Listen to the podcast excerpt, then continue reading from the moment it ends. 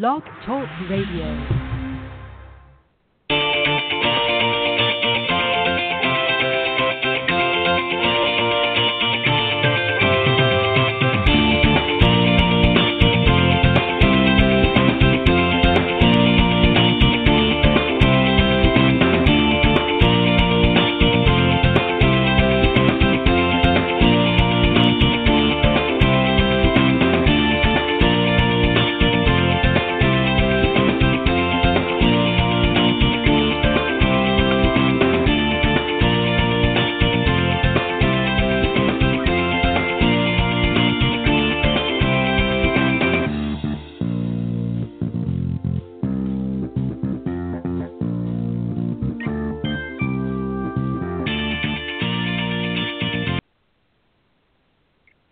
Right. Good evening, everybody, and welcome to Golf Talk Live. I'm your host, Ted Oderico, and we've got a great show for you tonight. Uh, not sure what happened to the audio there, but had a little glitch at the end. Um, and, and uh, we're going to have a great show tonight. Uh, this April 12th, uh, the week after the Masters. Uh, had a very interesting Masters last uh, weekend, and depending on who you're rooting for, you're either happy with who won, or maybe a little disappointed if, if your player didn't didn't win the the Masters tournament. But nevertheless we're here and going to have a great show tonight. Uh, starting things off, of course, uh, will be another great round of Coach's Corner, and I've got three uh, fantastic golf professionals. All have been on uh, the show as guests and also have been on the Coach's Corner uh, many, many times over the last several years. And a little bit later on in the broadcast, I'm going to be joined by my very special guest this evening, Greg Thorner. Uh, he's a, a great golf professional in the Tampa, Florida area, and also the owner of Break 30, the improvement movement. We're going to talk a little bit about him uh, on the second half of the show. But let me just remind everybody before I bring the guys out on the panel uh, that we are live every Thursday evening from 6 to 8 p.m. Central here on Blog Talk Radio. And just go to blogtalkradio.com forward slash golf talk live or just simply type golf talk live up in the search key and that will take you to the main page. And as I said, we are live uh, Thursdays from 6 to 8 p.m. Central. Uh, for some reason, if you can't join us live, just scroll down on that page to the on demand section and uh, all of the shows, including tonight's, uh, will be there in their entirety, and you can listen to them when it's convenient for you. So if you can't join us live, not to worry, just visit the link and uh, scroll down to the on demand section, and you can hear the show there uh, sometime later when it's convenient for you, or any of the other shows that have been on as well. Uh, you can also uh, search it under uh, a number of different social media platforms, including iTunes.com, Stitcher.com, excuse me, and TuneIn.com. And under the podcast section, just type in again Golf Talk Live, and that will take you there. So if you want to listen to those on those social media uh, platforms, you're welcome to do that as well. Uh, you can also call into the show anytime during the live broadcast. The number to call is area code 646 716 4667, or you can email questions or comments to me personally at my email address is ted.golftalklive at gmail.com. And of course, as all you know by now, if you've been following the show for any length of time, uh, update on, on social media, facebook.com forward slash golf talk uh, live blog is the uh, main page, but also my personal page. You can just search under my name, uh, Ted Oderico, and you'll find it there as well. Uh, also on LinkedIn.com under my personal name, and also on Twitter. Uh, if you go to Twitter and follow me there, and my handle is Ted and Buck CEO, CEO of course in capital letters. Uh, so as I said, we got a great show for you tonight. Let me uh, bring out the guys here, tell you a little bit about them, and then we'll get into our, our discussion for the evening here on the Coaches Corner panel. Uh, first up on the panel, of course, is uh, no stranger to the panel, and uh, as I said, has been a guest many times as well. John Hughes, PGA Master Professional, and now the president of the North Florida PGA section. And he was also the recipient, recipient, excuse me, in 2013 of the PGA of America's Horton Smith Award, and he's also a Golf Tips Magazine Top 30 instructor. Uh, also, no slouch to the panel is Peter Egazarian. He's a PGA and TPI teach professional with Traconic Golf Club. Uh, he's also the head men's golf coach with the Massachusetts College of Liberal Arts and also the founder of Northeast Golf Performance and a member of the Proponent Group. And last, uh, rounding out the panel, of course, uh, also been on many, many times on the panel and as a guest, uh, is Paul Kaster. He's a golf coach, uh, director of instruction at Forest Gate Country Clubs, and has been recognized by Golf Digest as one of the best teachers in New Jersey uh, for 2017 and 18, and was selected by U.S. Kids Golf as one of 2017's top 50 kid teachers. So a great, well-rounded panel tonight. And guys, uh, thank you for joining me tonight. Welcome to Coach's Corner. Thanks so much for having us, Ted. Yeah, thank you, Ted. Our All right. So, what we're going to talk uh, what we're going to talk about is is our beginning golfers. These are golfers that uh, have never played before. We're going to talk about uh, a couple of areas. We're going to talk about the lessons uh, area component to it, but we're also going to talk in a little bit more detail uh, about golf clubs. Um, most beginners, uh, many of them probably don't have a set of clubs yet, and we're going to talk specifically uh, in a lot of different areas about what they should be looking for and why. So, uh, John, I'm going to start with you, but before I do, I'm just going to read out a little bit here, and then we're going to get into discussion, and uh, we're going to start with the equipment side of things here first. You know, the best golf clubs for beginning golfers are the ones that, of course, induce maximum forgiveness and improvement uh, to help your, of course, your ball striking ability. Uh, sort of to combat the problem of inconsistent hitting, uh, it's often recommended that an oversized club with a larger sweet pot, uh, spot, excuse me, is an ideal uh, situation. So uh, we're going to talk about some other things specifically about that. But uh, John, I want to start with the driver because this is an area that I think a lot of um, new beginners to the game kind of make mistakes with. When you're looking for a driver as a beginning golfer, you've never played the game or maybe played very, very little in, in your lifetime so far. What should you be looking for? And, and, and try to be as specific. I mean obviously we don't have to get into necessarily all the measurements but try to be as specific as you can. Um, what should they be looking for and what maybe should they as a beginning golfer stay away from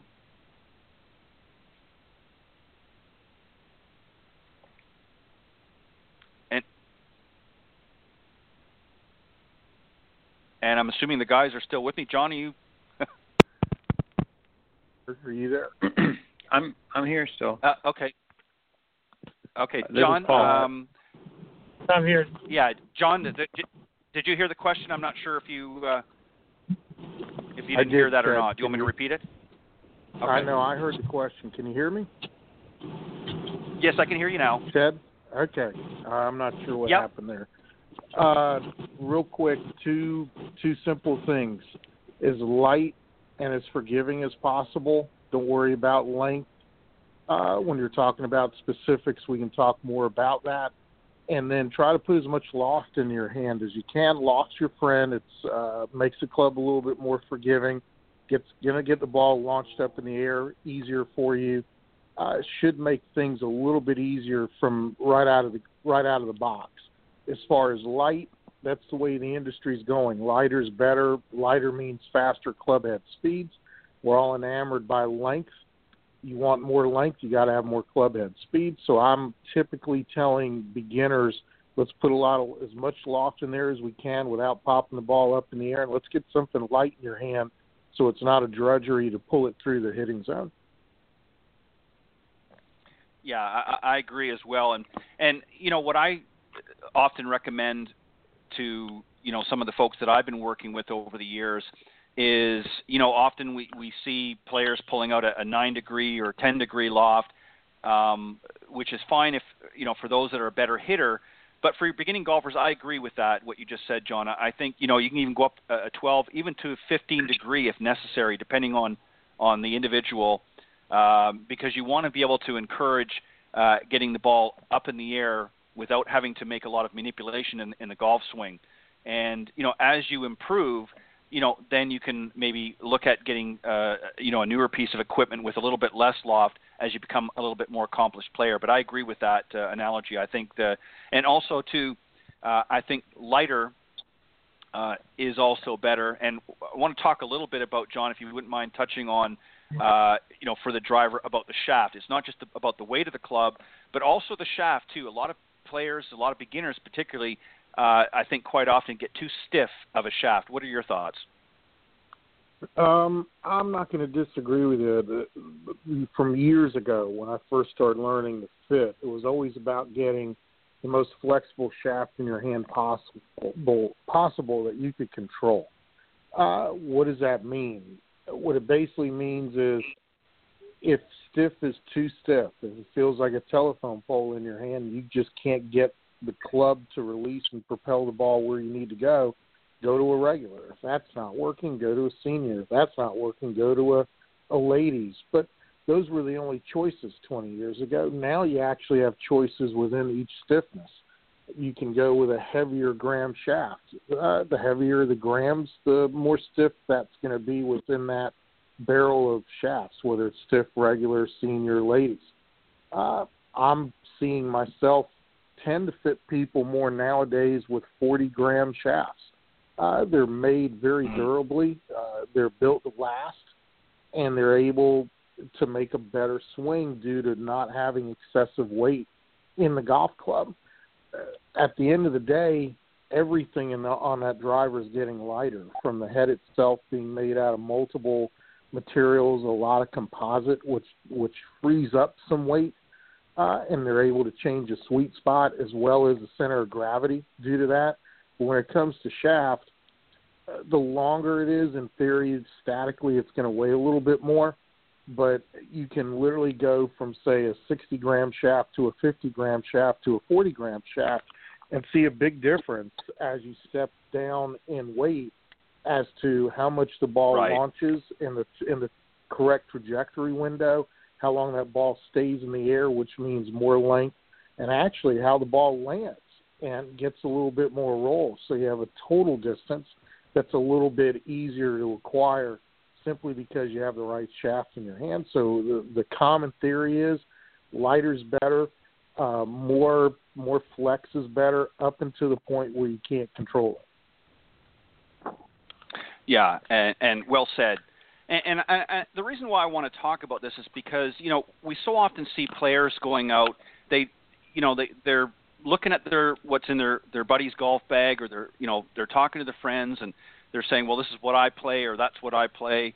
And quite often they they don't get fitted properly. Number one, um, but also, you know, they're not maybe getting the right type of of club uh, in their hands, and, and that's something as well. And same with the shaft and so forth. And, and I think you've explained that very well. Um, Peter, I want to move on to you, and, we're we're going to talk about, and, and I'm going to sort of have two components to this. We're going to talk about um, fairway woods and also uh, hybrids. Now, traditionally, years ago when we were sort of building up our, our, our clubs uh, in our golf bags, we might have a driver, maybe a three wood or even a five wood. But today's uh, market, Peter, it's changed a lot with the introduction of hybrid clubs, which even are that much more forgiving than some of our longer fairway wood. Talk about that as well from a beginner standpoint, what they should be um, looking at and why they should be making the decision, whichever way you go, um, to best fit their uh, game.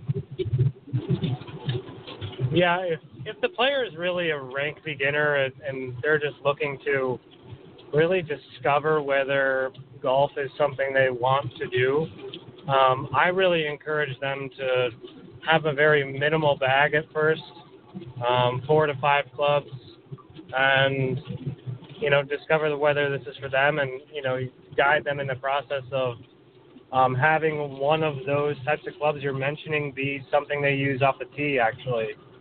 Um, Mm-hmm. and sometimes people gravitate towards a, a fairway wood of some kind. Um, and I think the best thing people can do in that beginning stage is ask for help. Um, ask for help determining, you know, what is what, um, what what can really agree with me. And if you go to someone like John or Paul or myself, uh, generally speaking, there's clubs for you to try and and see whether maybe a, a hybrid or a fairway would would be good to have as one of those four, or five, or six clubs to start your bag, um, and really Mhm. discover how to play golf. Yeah, I, I think one of the issues that, eh, well said, by the way, Peter. I, I think one of the issues that a lot of um, beginning golfers have when making the right selection is, you know, not considering having a hybrid. For instance, you know, years ago, we, we started to whittle away the two iron, even the three iron, and even the four iron for a lot of people, just because they were more difficult for a lot of our amateur golfers to hit. Um, but now, a lot of people are getting rid of even the five and even the six iron uh, and replacing them with hybrids. And I think there's a couple of benefits. Uh, obviously, the hybrid clubs are easier to hit um, for most people. And are still able to help a lot of our, our golfers out there, especially our newer golfers, uh, to get that ball airborne uh, without uh, sacrificing too much distance. So uh, there's a lot of benefits. Ted, the, the, the beginners and, I really work with feel very overwhelmed with having even a full complement of clubs in their bag. They they don't know right. what they mean. They don't know what how far each club goes, what they're used for. Um, I just try to take a more simplistic approach and give them options, have them be comfortable with the clubs they have in the bag, the amount of money they've just invested, and you know, be confident about what they're using rather than feel pressured into conforming to immediately or investing in something they're not comfortable with. So it's just something that I, it's an angle I've taken. And in the beginning, right. a lot of people feel uh, a little more comfortable, not feeling as though they can go spend, um, you know, two or three hundred dollars and have something to play with, rather than feeling pressured into making um, maybe even a more significant investment than that if if they're really just beginning. Yeah, and and and this is really why I wanted to have this discussion tonight on the Coaches Corner panel because, you know, a lot of people are in that category. You know, we're trying to grow the game, and there's so many great things that we can do as golf instructors once we get them out to the facility to help make that a, a more pleasurable experience. But we also want them before they even get there or when they get there and they have questions like this well you know what club should i get? Um, you know it's very easy for us to steer them into you know the pro shop or or uh, you know wherever uh, to get a set of clubs but we have to keep mindful that if this is somebody that's new to the game uh, you know 14 clubs in the bag that's the that's the maximum but that's not a written rule that you have to have 14 clubs. You just can't have more than that. So you know as you said peter you know, you can maybe start off with five clubs, uh, you know, or something along that lines, just to, until you get comfortable with the game. So it's not as big of an investment, and it's not as, um, you know, overwhelming. Um, the other thing, Peter, uh, before I move to uh, to Paul, I want to kind of go back a little bit to what you know John was talking about the shaft and that. I, I think another component too, why I agree with what John said about maybe having a, a lighter shaft and, and also maybe a less flexible, or sorry, a more flexible shaft uh, for some of our beginner golfers is I think it it induces a more fluid uh, and and uh, swing for the for the average golfer, uh, especially our, our beginning golfers out there, because I think sometimes if they get too stiff of a shaft, they're they're rushing or speeding up the, the process. And a lot of times, I think it's better to have them swing a little bit slower to begin with so that they're making sure that it's fluid and that they're within balance. Uh, what are your thoughts there?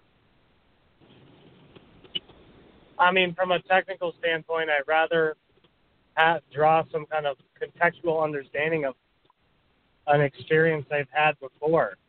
Um, I, I agree with you. I think it's important to be extremely fluid, but um, if it's a, I mean, it's drawing some kind of comparison uh, some other way they've been athletic or some way they can relate to what you're what we're showing them. But I mean, in a real sense, that most learning specialists are going to tell you that an, an action is best learned at the speed in which it's intended to be played or done. So I, I'm always encouraging people to be at whatever comfortable speed they would be, but um, lower speeds is generally not an option I go with um, it, it generally can, for, for most, I've found it to be more difficult for them. Um, but, you know, John just said, I, I tend to agree with him completely. Um, a lot of times it's a little bit of malpractice by some realtors um, that, you know, they're they're assuming certain things or they're just trying to uh, move inventory you know, and I, I feel it. You know, if I have a, a person coming to me that clearly should have a lighter a lighter shaft, but um, was guided towards a stiff flex, I, I, I often get a little sad. So I, I just always encourage people to right. go to help and uh, go to someone they trust for sure. Yeah, and, and you're exactly right. And, and I guess just to clarify, you know, what I mean by uh, swinging a little bit slower is I think there's there's sort of been this push for a long time, you know, to generate more club head speed to get more distance, which is great. But I think for a lot of our beginner golfers, it's I think it's more important to get them to swing within themselves. Obviously, you know, it has to be at their speed because everybody has a different tempo. You know, we and I've mentioned this many times on the show. You know, we look somebody like a uh, Freddie Couples, uh, you know, who has a little bit more slow, fluid-looking swing. Uh, Ernie Els is another example. And then you, on the flip side, you've got somebody uh, like a Nick Price who has a much quicker tempo. Um, so if you've got a golfer who whose uh, you know natural rhythm or tempo is more like an Ernie Els, and you try to get them uh, in order to get distance swinging more like a Nick Price, they're not going to swing within balance. So that's really, I guess, the approach that I was taking uh, when I said to slow it down. And certainly, I don't want them to to be swinging at a snail's pace because that's going to create a whole different. Right. If that's the case, I completely agree with you. right. Yeah, and that's what that's what I was referring to. All right, Okay. Paul. Um, we're we're going to go on to uh, irons a little bit, and there's a you know a big variety. We're we're not looking for specific uh, brands or things like that, but you know for our beginning golfers, there's a lot of game improvement irons out there. When you've got a beginning golfer coming in, and you know they're they're just you know fresh off the canvas, so to speak, we want to make sure that they're playing with a club that's going to give them the maximum forgiveness. So what's sort of your thought process on that? What should they be looking for um, with the style of, of club head? I mean, we always talk about, you know, we want them, it wants to look good to the eye and that, but a lot of times for, um, you know, our, our early golfers, uh, sometimes what looks good to their eye may not be the best club for them at that time. Now, down the road, they may want to make changes. Um, what are your thoughts there, and what do you try to recommend uh, or look for uh, when helping maybe some of the new beginner golfers uh, make selections for their irons? What are some things that uh, come up to, to your thoughts? Well, I um, I definitely agree with uh, Peter's approach in terms of keeping the bag minimal. Um, so a bag that has maybe like high lofted driver, like John mentioned. Um, Right. There are club companies that that are you know coming out with 44 and a half inch drivers now, uh, which is like I think a, a great thing. Um, and you know that we're kind of regaining some uh, some uh, uh, you know rational thought when it comes to the length of of that club because it makes it so much easier to hit it in the middle of the face. Um, and so uh, you know try to encourage people more in the direction of, of a high lofted, shorter, you know, shorter driver, something like that, a hybrid, um, along the lines of like a five or even a six hybrid, depending on the person, um, an eight iron, a sand wedge, and a putter, uh, or you know, some something along those lines. Because when you're developing your golf game, you're not really hitting it consistently or generating enough club head speed to take advantage of, you know, a, an eight iron set of clubs with a variety of different lofts. Um, so Hmm. that's the whole purpose of, of having a set of clubs like that is is that if you're, you know, hitting the center of the club face consistently and creating kind of a, a certain amount of club head speed, you're going to get a different result. But when you're learning how to swing a golf club, that really, you know, a lot of beginners, a lot of entry level golfers are basically hitting all of their clubs or, or four or five of their irons essentially the same distance.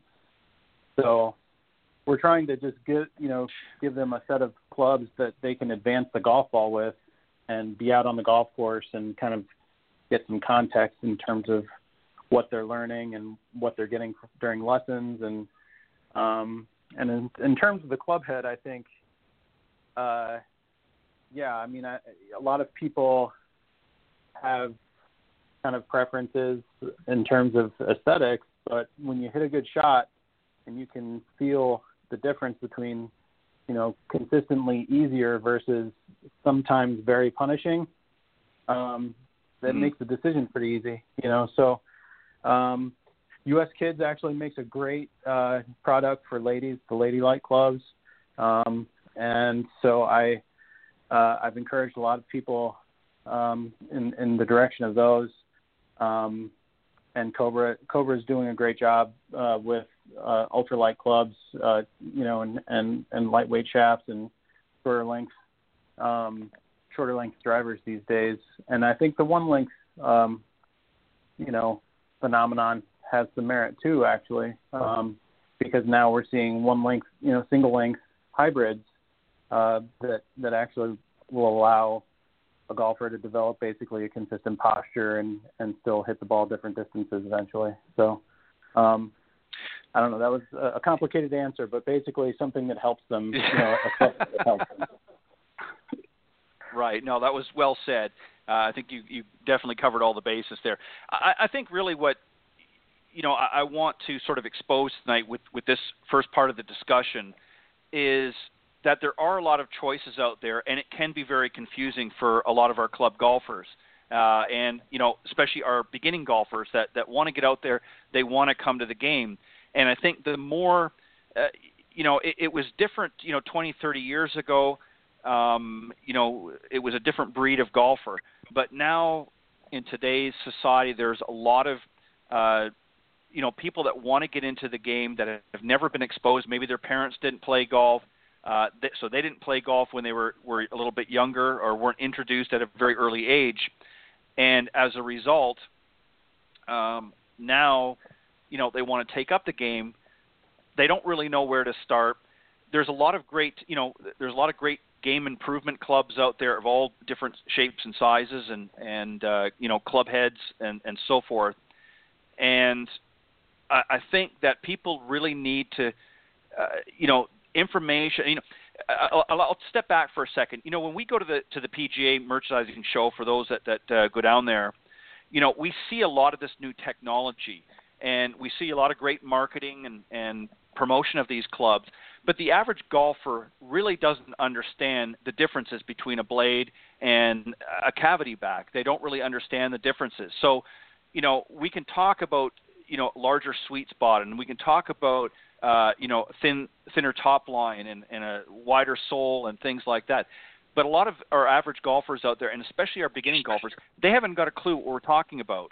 So a lot of times, I think there there has to be an education process. We're going to talk a little bit about that in in uh, in a few moments. But I think it's very very important if we want to truly grow the game and get new people uh, into golf that we have to approach it a little bit differently. And, and as I think Peter, you had said earlier, um, you know, unfortunately, what ends up happening is if there's a little bit of, um, you know, inventory still on hand, that a lot of times people get steered into there in order to get rid of it, and that's not always the best thing because, you know, you don't want to fit somebody with a set of clubs that's really not appropriately fitted uh, for that particular person's game or, or approach. And more often than not, what happens is you know they've uh, spent a, a small fortune, let's say, in, in some cases, and are not really playing with the equipment that would best suit their abilities at at that time. So, um, you know, that's an, a, a thing that we have to be be careful of as well. Um, I, just want to make uh, a quick note here. We're going to try and uh, move forward here, and hopefully he'll be able to join us again. Uh, I think John's having a little bit of a technical issue on his side. He uh, his call got dropped, and he's having some difficulty uh, calling back in. So um, when he joins us, we'll we'll uh, we'll bring him on on board again. But in the meantime, we got to keep things moving. So Peter, I'm going to jump back to you, and we're going to move into the sort of the next phase, if you will, um, and that is golf lessons for beginners. Um, where should beginners start? What's the best start for a beginner? Um, ask people. I mean, ask your friends. Ask your friends that play golf and ask them to recommend someone to go see and and talk to that person and and get a sense of you know what's comfortable for you to start. What's the comfortable time commitment? What's the comfortable um, monetary investment? Um, and go from there. I mean, it's, it, the best thing to do is ask for help um, and because it, it can be a lot. You can go online, you can Google search, you know, golf lessons for beginners, and you could find you can get lost in those, that forest very quickly because there's a number of options that right you're just not sure about. Um, so just like anything else that you do, um, you're asking for uh, a good hairstylist to go to, or a good barber, or someone to work on your house, or anything that you need help with that you're really unsure about. Uh, you're going to ask your friends, and you know, sure, start there first, and then um, you know have a conversation with the person they recommend, and and hopefully they're you know a person that is you know genuine and wants to help you. Um, and, and you know, right. Go ahead. Well, I was going to say, what about an, uh, you know, once you've um, done that step and now you've you've uh, maybe found somebody that you're interested in, from the teaching professional's uh, standpoint, there's sort of an assessment process. Um, talk a little bit about that. What what a, a, new beginner should expect once they've selected the teacher or coach that they want to work with or, or uh, commit to some lessons. Um, at that point, the, you know the, the, instructor is going to sort of put them through an assessment to gauge where they are, and if they're a beginner, obviously they know they're they're starting from ground zero. But what should be typically um, a new person or a new beginning golfer's experience um, when they first meet with their uh, with their instructor? What should be they expect from that first meeting? Um, it's going to depend for sure, and I can just tell you what I do with beginners is um, I want to talk and get to know them as much as possible, just as a as a person first. Um, get to know, you know, what their past experiences are, what you know, kind of anything they've done, um, whether it be sports or hobbies or um, just because it gives me an idea, better knowledge of who that person is, um, how they can relate to learning how to play golf. Um, I don't have this very formal um, evaluation process other than you know your your your very standard TPI um, physical evaluation to help me understand them better. Um, but that that's the extent of it for me personally. Um, if a person that is just beginning and you know, hopefully they're going to look for something similar to that, where um, you know, hopefully not getting put through um, the same kind of shot evaluation process that a, a regular golfer would. I, I, I would I would use that as a if if they're a beginner golfer and they're going to someone new or someone for the first time and they're getting put through your standard evaluation that every other regular golfer gets through, I would caution them as a red flag. But for me in particular, it's it's absolutely about getting to know them as the person, uh, furnishing them with some clubs that we have for them, um, so that they don't feel pressure to need to uh, borrow clubs or um, or feel like they need to go into someone's basement or whatever. Um, that's just how I approach it, and I think that's a, the best way I can explain it. Right. No, well said. All right, guys, I'm going to try something very uh, quickly here. Uh, as I said, John's been having some uh, problems in his area. Uh, not sure if it's the, the cell area or not, so I'm going to try and, and see if I can connect him here. So we'll uh, we'll see if we can get him on board here.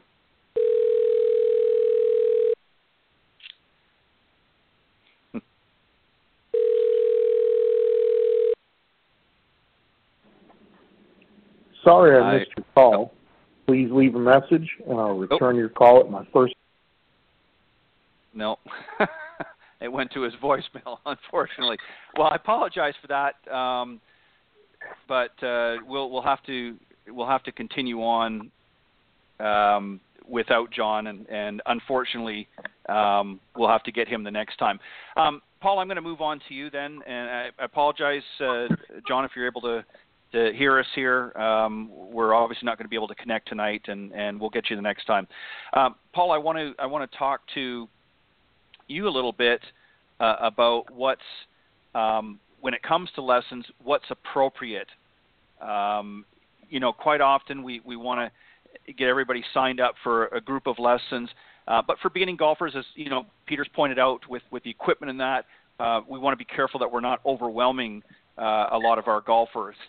And so, when it comes to lessons, maybe some of the beginners that you've had, what do you feel for you? And I mean, I know we can't generalize this, but for your from your experience, what's appropriate um, to start somebody off with a clean slate?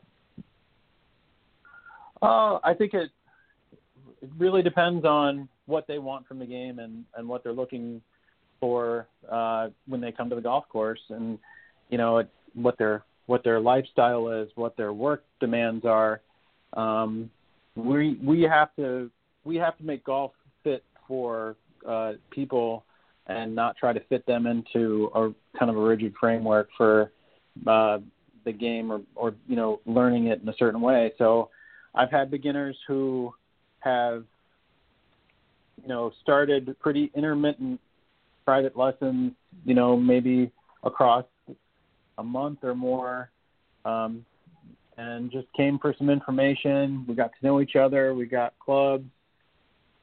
Gave them some recommendations for you know for equipment, and then they and and how to start swinging the club and how to start putting, and then they go off and they do a little bit of experimenting and they play with their a couple of friends and you know have a have an enjoyable experience and then they're back and they they want to keep on working on things and and advancing um so i really try not to um push lesson series necessarily on on brand new golfers. I just want them to have an enjoyable time with me at the golf course in nature you know kind of discovering what golf is is about. And then if if we can you know uh, set the hook, so to speak, then then we can try to get them into some more organized um, programs, and and that's when they, you know, will hopefully start spending a little bit more time at the golf course and be a little bit more regular, and then their skills will develop and their enthusiasm will develop. So um, I I don't take a you know strict approach um, when it comes to any particular uh, you know set of lessons or or program. Um, and I think that golf is it's time consuming and resource intensive mm-hmm. uh, as it is, so we have to try to make it work for people. Yeah, well said. And, and I agree with that. I, I think obviously we have to treat everybody different, and you know each individual might have different needs or wants or desires. So we have to to try to build um, you know, a program around them, and, and it may be just something that they may be testing the waters and, and don't want to really make a, a long-term commitment at this point. So sometimes it's just a matter of introducing to the game. And I think, uh, again, just to, to sort of reemphasize what, what Peter was talking about, is we got to be careful that we don't overwhelm them right from the get-go to the point where it, we kind of scare them off. And I think sometimes with a lot of information – um, that's out there right now. You know, again, as as you have mentioned before, uh, Peter and, and Paul, I'm sure on the show, you know, everybody's going online. There's a ton of information. You know, everybody's you know acting as a golf guru these days and chiming in for their two cents. And the problem with that is there's a lot of misinformation. There's certainly some good information out there, but there's a lot of misinformation. And for our new golfers out there, the worst thing that they can do is to fall into that trap where they're seeking advice from 20 or 30 different locations and not really knowing if the people that they're getting the information from are even uh, remotely qualified. Um, you know, just because you uh, advertise that uh, you know you're the next uh, latest greatest thing out there uh, doesn't mean necessarily so. And you know, a, a lot of people get that information and they go out and they try it out the, on the golf course or the, the practice range, and it doesn't work and they get more frustrated, more disgruntled, and ultimately, uh, you know, get left with a sort of a sour taste in their mouth, and uh, ultimately don't want to uh, to move forward. So we have to be careful of that. Um, and, guys, I want you to each sort of comment on this. And, and Peter, I'm going to go back to you. Um, and again, I realize it's it's it's sort of a, a variable here, but uh, practice sessions you know, we want them to to get out there. We want them to practice when we are working with them. But let's be realistic in in, in how we approach this. How much time should a new golfer realistically be willing to invest um, before they're going to start to see some noticeable results? I encourage you know just all golfers and you know beginners especially. To, I, I want 20 minutes of just really focused practice, and I I'm always happy to give them you know three or you just send them an email um, of three or four options um, of a practice program for them to just execute. That's going to be very focused, be very, very, you know, have them switching club every time, and give them, you know, I encourage them to give themselves benchmarks, and um, a lot of it's point based, and not to get wrapped up in the fact of those points being nothing more than very personal, personal uh, goals to just do do better next time, but um, any more than half an hour, uh, you end up reaching a point of diminishing return, uh, and the quality of the reps, the fatigue factor definitely sets in. Um, and I'm always encouraging them to. I kind of I tell them the environment and the way they can practice with, you know, not by dumping out the balls right next to the hitting area, keeping the balls back, you know, uh, you know, 10 feet or so, away from where they're hitting. You know, just have one ball at a time at their hitting area. Make make the reps count. Just don't have it in a kind of automatic hit and rake situation. Um, this is all right. stuff that I just like to incur- explain to them and educate them on, and you know, and and give them the resources they need to, you know, spend 20 minutes um, two or three times a week, maybe if when they have time. Um, if not, I'm really encouraging them to go play, um, to spend an hour Yes. playing. If you have, if you have that hour, play three holes. Um, you know, and I give them a game to play that's scaled, it's scaling golf on to be, you know, on the easiest side of playing the game. Has them picking up the ball a lot, and you know, really practicing a, a form of practicing on the golf course. So it it just an hour on the golf course or 20 minutes at the range or practice area is is great.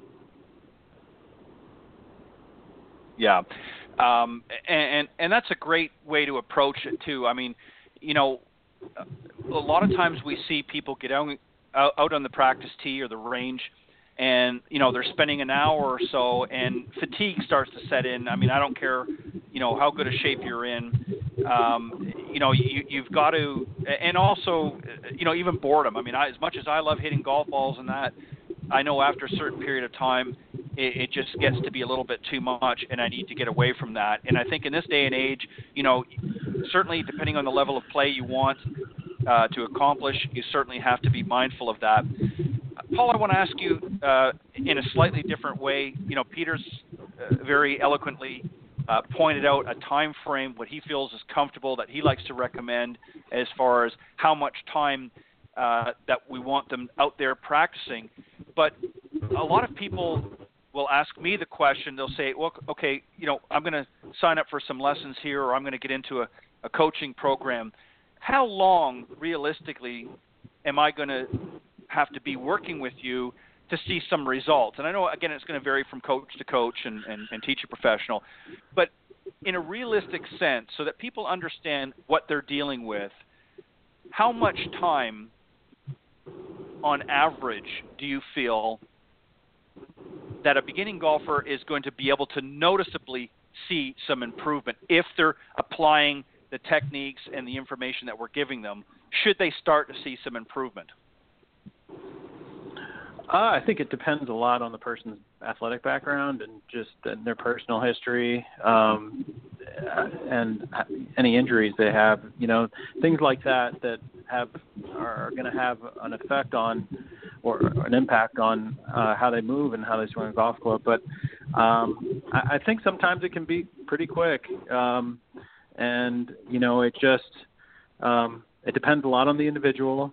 Sometimes um, I think it's just a matter of, of uh, you know days or a couple of weeks, and if the person's putting in time, uh, in between lessons and and you know they're they have a passion for it, then then they'll see some some change pretty quickly, and you know hopefully they'll start to feel what it's like to hit a solid golf shot, and and um, they'll be off to the races. You know, it's a lot of it's about uh, the the amount of time that you spend on a repetitive kind of basis, not chunks, big blocks of time. I think Peter's right, absolutely right. excuse me about not not spending more than 20 or 30 minutes at, at working on on a particular skill, um, whether that's full swing or you know short game chipping or or putting.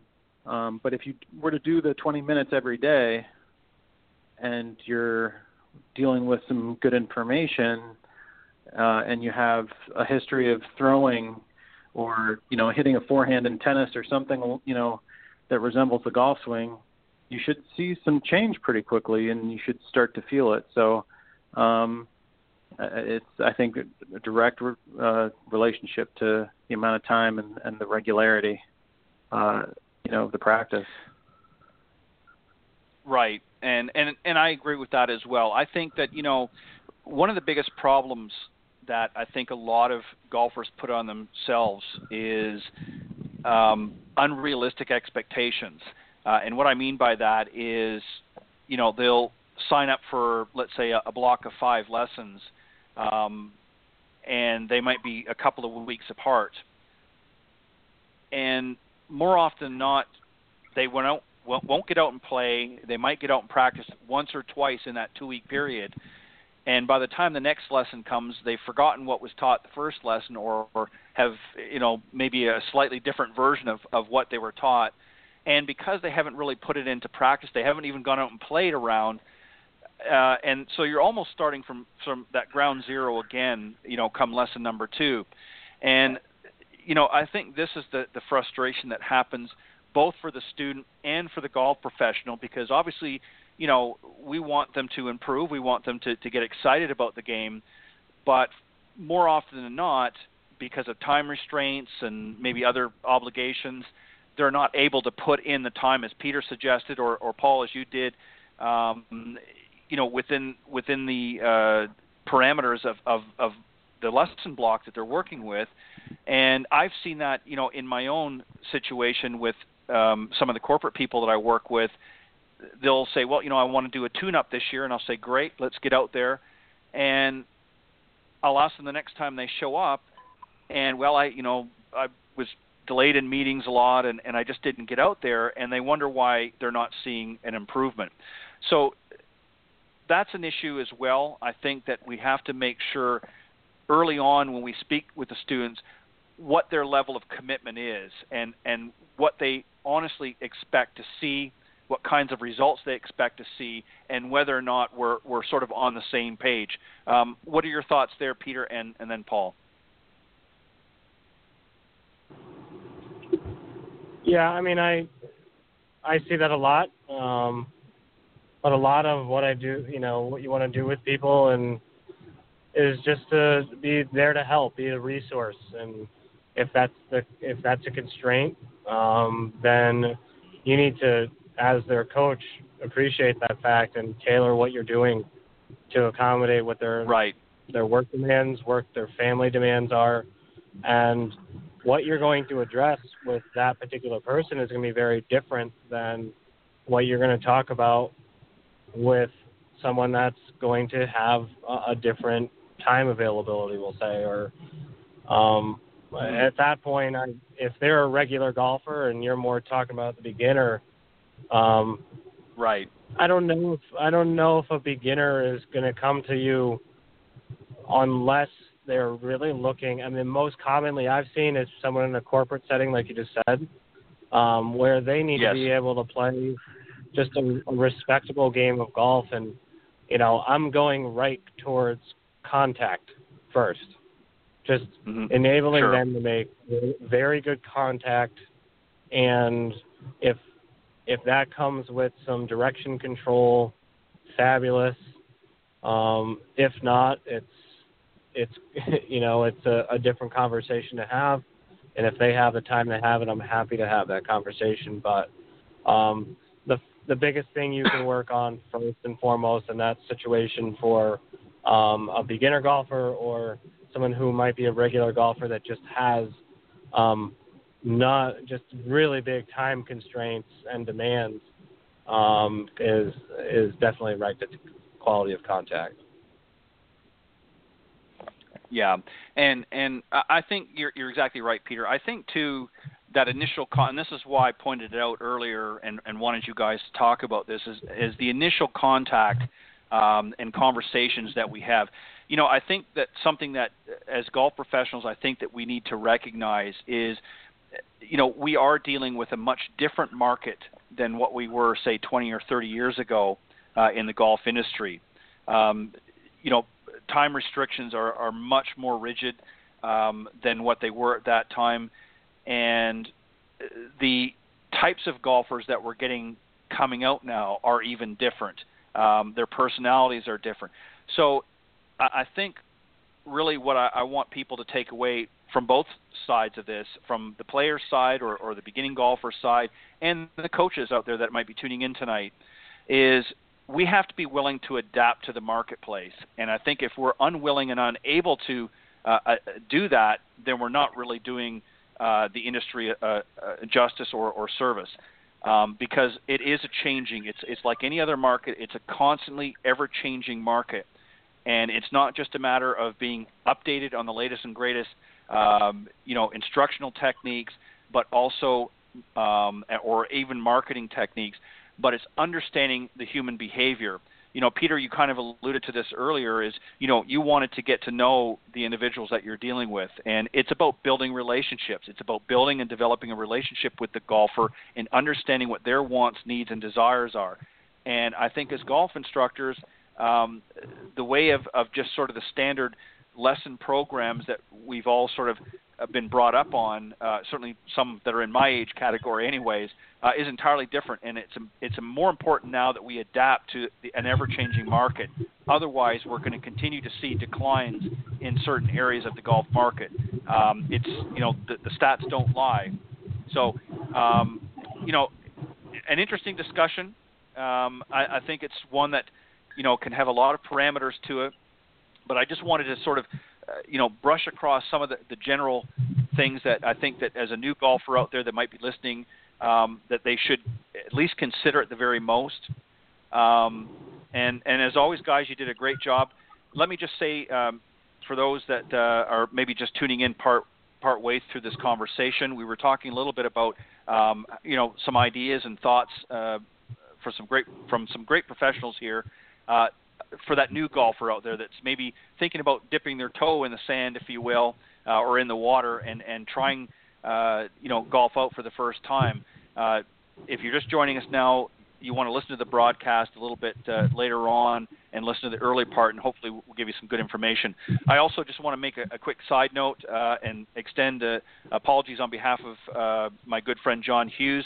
Uh, unfortunately, down in Orlando, he was having some uh, network issues with uh, his cell service uh, and phone service, so uh, he wasn't able to to uh, call back in. And we did uh, try to reach out to him, and unfortunately, uh, because of that, we weren't able to connect. So he extends his apologies and guarantees that he will be uh, fresh and ready uh, next time on the Coaches Corner panel uh, when he's scheduled. But uh, uh, Paul and, and Peter, thank you for for doing a, a fantastic job tonight and and uh, and stepping up and, and filling in for John as well.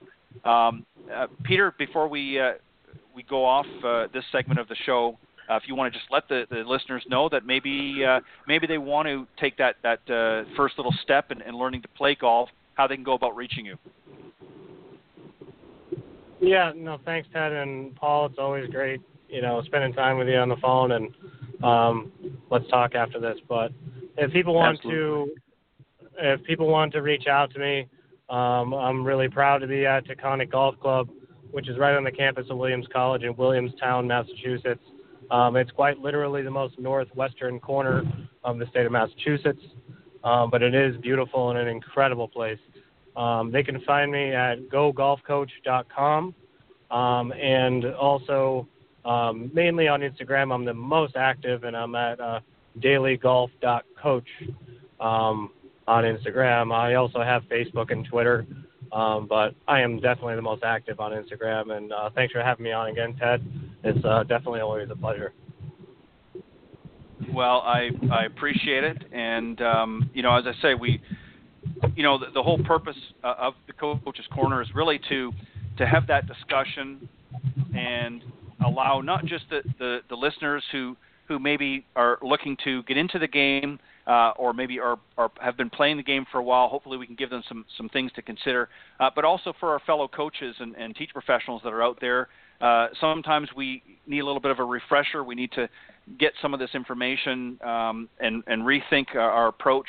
Uh, as I said uh, a few moments ago, it's an ever-changing uh, industry, and uh, you know we have to make sure that um, that we stay on top of things, not just as far as certifications and things like that, but also uh, an ever-changing market because the the needs and, and wants and desires of our uh, newer golfers, particularly, is much different than maybe what we've experienced in the past. So we need to understand and really listen to what it is that they want. Um, they may not want to be the next Tiger Woods or Rory McIlroy or or Patrick Reed for that matter. Um, they might just want to go out and, and, have a little bit of fun once in a while. So we need to really listen to that.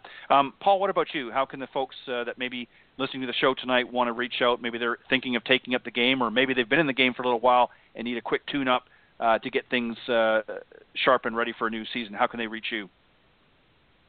Uh, Ted, thanks again so much for having me. And you know, Peter, it was great to be on with you, and and John too, if you're listening. Sorry we weren't able to finish, but um, I'm uh, the director of instruction at Forsgate Golf Academy. Uh, Forsgate Country Club is uh, in central New Jersey in Monroe. We've got uh, 36 holes of championship golf, uh, Golf Digest, Best in State Golf Course, um, and our website is forsgategolfacademy.com. I also have my own uh, website, which is paulkastergolf.com, uh, and I am also on Instagram, uh, like Peter, uh, and my handle is paulkastergolf.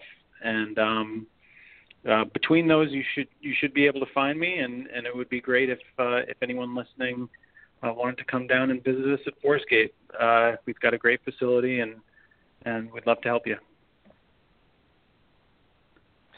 Well, guys, um, again, thank you for, for doing a great job tonight in Coach's Corner, and and uh, and uh, I know John thanks you as well for uh, for filling in for him a little bit uh, as well when you could.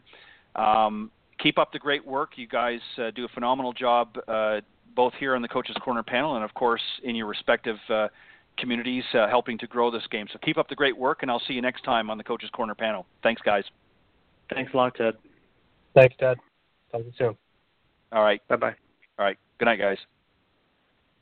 All right. That was my very special guests on the Coaches Corner panel, uh, Peter Egazarian and, of course, Paul Kaster. And again, uh, uh, extended apologies on behalf of John Hughes uh, from Orlando. Unfortunately, uh, ran into some technical issues on his end and wasn't able to uh, to reconnect with the with the program tonight. But I know John will be ripe and ready to go uh, next time on the Coaches Corner panel. So we look forward to having him join us back. All right, I'm very excited uh, tonight for a couple of reasons. Uh, my very special guest, uh, Greg Thorner, is, is going to be joining me here, and I'll tell you a little bit about him in just a second. But let me just remind uh, the listeners uh, some of the ways that you can tune into the program. obviously, first and foremost, you want to go to blogtalkradio.com forward slash golf talk live is the main show link. And uh, every Thursday evening from 6 to 8 p.m. Central, um, right front and center, right there, and you can listen to the show uh, in its entirety uh, during the live broadcast. You can even call into the show if you want to uh, say hello and, and maybe chat with uh, some of the guests that are on. And to do so, you can call uh, area code 646 716 4667. Uh, or you can email me any questions or comments about the show to ted.golftalklive at gmail.com. If you're someone that prefers to listen under a different uh, social media platform, here's some other great ways that you can tune into the show as well. Uh, you can go to itunes.com, stitcher.com, and now tunein.com. And simply under the podcast section, uh, just type in Golf Talk Live, and that will take you uh, in those respective platforms as well. And as I said earlier, I update on social media all of the uh, uh, the shows each and every week. Uh, who's going to be on the Coaches Corner panel, and of course, who my special guests uh, is going to be. So uh, you can find me on Facebook under my personal name. It's Ted Odorico, and it's O D O R I C O. Uh, you can also go to Golf Talk Live blog. Uh, that page there um, and find it uh, as well on Facebook, uh, or you can find under LinkedIn under my uh, personal posts under Ted Odorico. Again, go to LinkedIn.com for those of you that uh, communicate on that uh, social network. And uh, you can also find me on Twitter at Ted and Buck CEO. CEO is in capital letters. and thanks for all of the recent followers as well. Getting some great messages through Twitter as well. All right, uh, I've been trying to get this gentleman uh, to come on the show for, for a few years, and he's been uh, pretty busy. And we're going to talk a little bit about what he's uh, been up to uh, over the last uh, few years. and his name is Greg Thorner. He's a, a great golf professional of, of the Tampa, Florida area. he's also the owner of Break 30, the improvement movement. Greg, of course, worked for years in Asia for the David Leadbetter Golf Academy, mainly in the Shanghai area. he was named by Asia uh, Golf Times in 2003 as the Asian Golf Instructor of the Year. Uh, he started focusing on the short game because, as he says, I absolutely love it. And who doesn't? The short game is always uh, one of the best uh, areas to, to be practicing and, and enjoying. Uh, he grew up on a course in Michigan that, of course, didn't have a range, so all he could do was really chip and putt at the time. Uh, but in his heart, he said teaching the short game was was what was most on his heart. Uh, but many of his business mentors and professionals uh, said you need to get a niche. Um, but he was more drawn to what his students wanted, and that was to be able to score better. So, without further hesitation, let me bring on my very special guest this evening, Greg Thorner. Hey, Greg, and thank welcome you, Ted. to Golf Talk Live. Hey, thank you, Ted. How are you doing? Thank you. Glad to be here. Excellent. Thank you. All right. Well, I I appreciate it.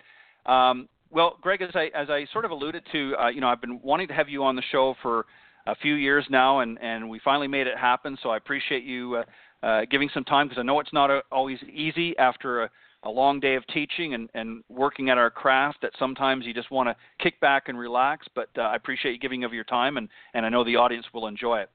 So I want to start off by talking a little bit about your experience over in Asia. Um, obviously, it's a much different market than here in the United States.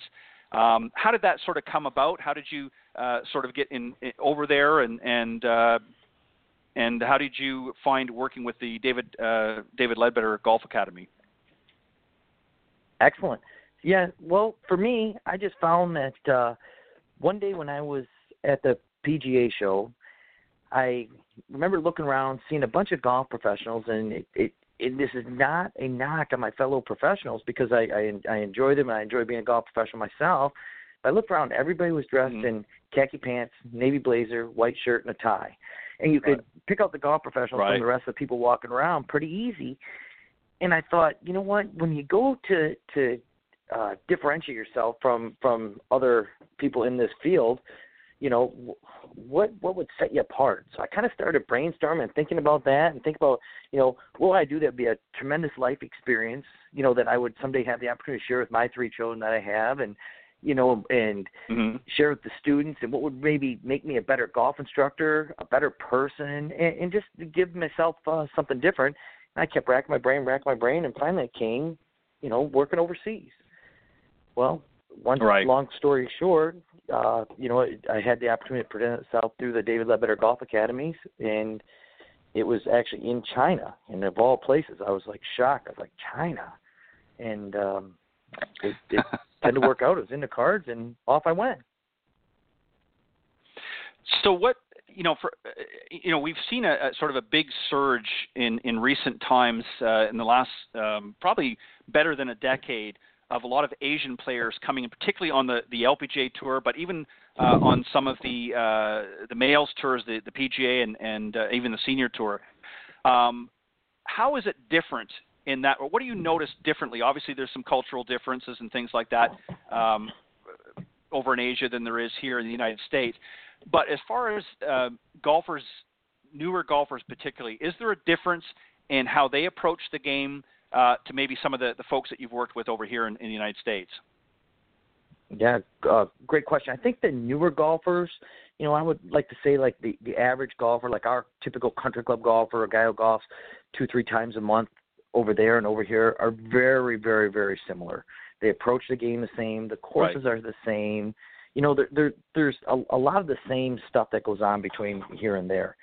Uh, the the golfers that we see on TV, the surge, especially like the the Korean girls on the LPGA tour, you know, even like you mentioned, some of the male right. golfers that are now surging there.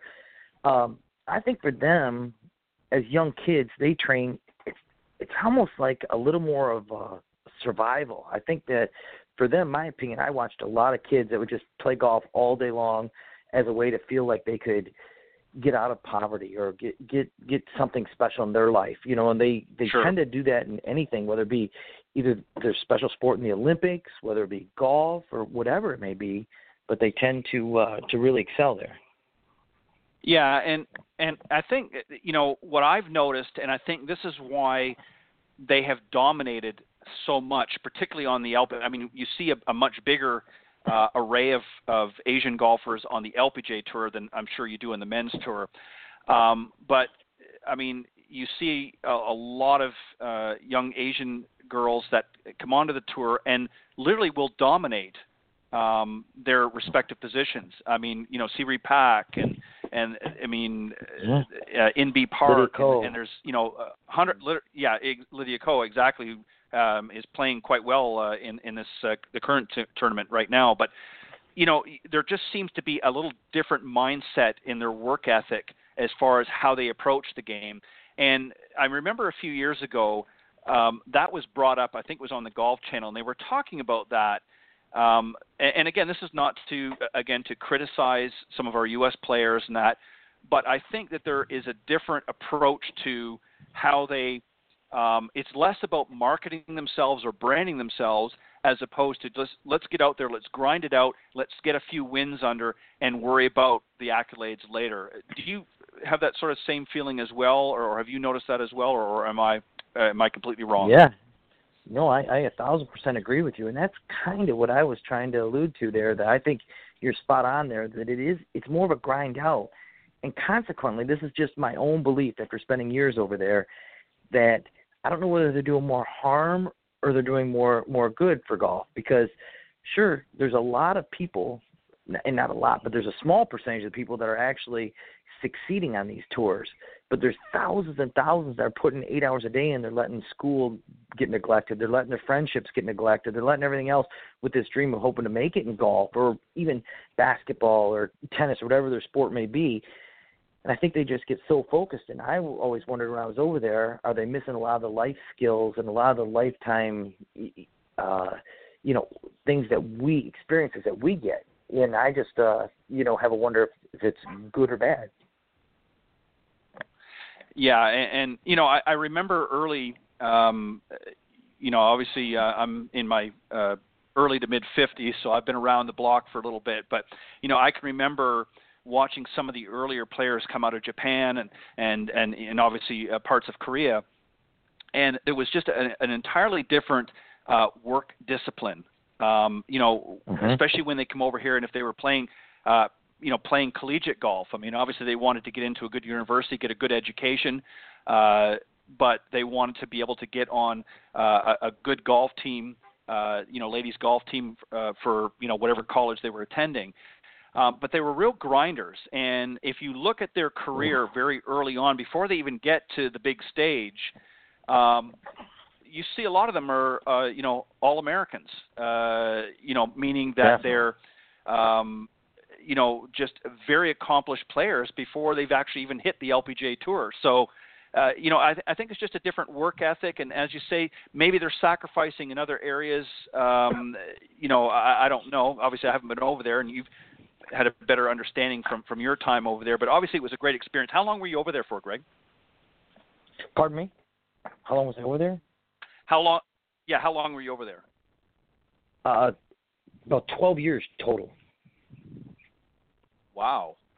So you you definitely were well immersed uh, in the culture and, and had an idea of uh, not just working, but a, a better understanding of their, their culture. And I think, as you pointed out early, um, what a great life experience for you as well to see um, how somebody else lives.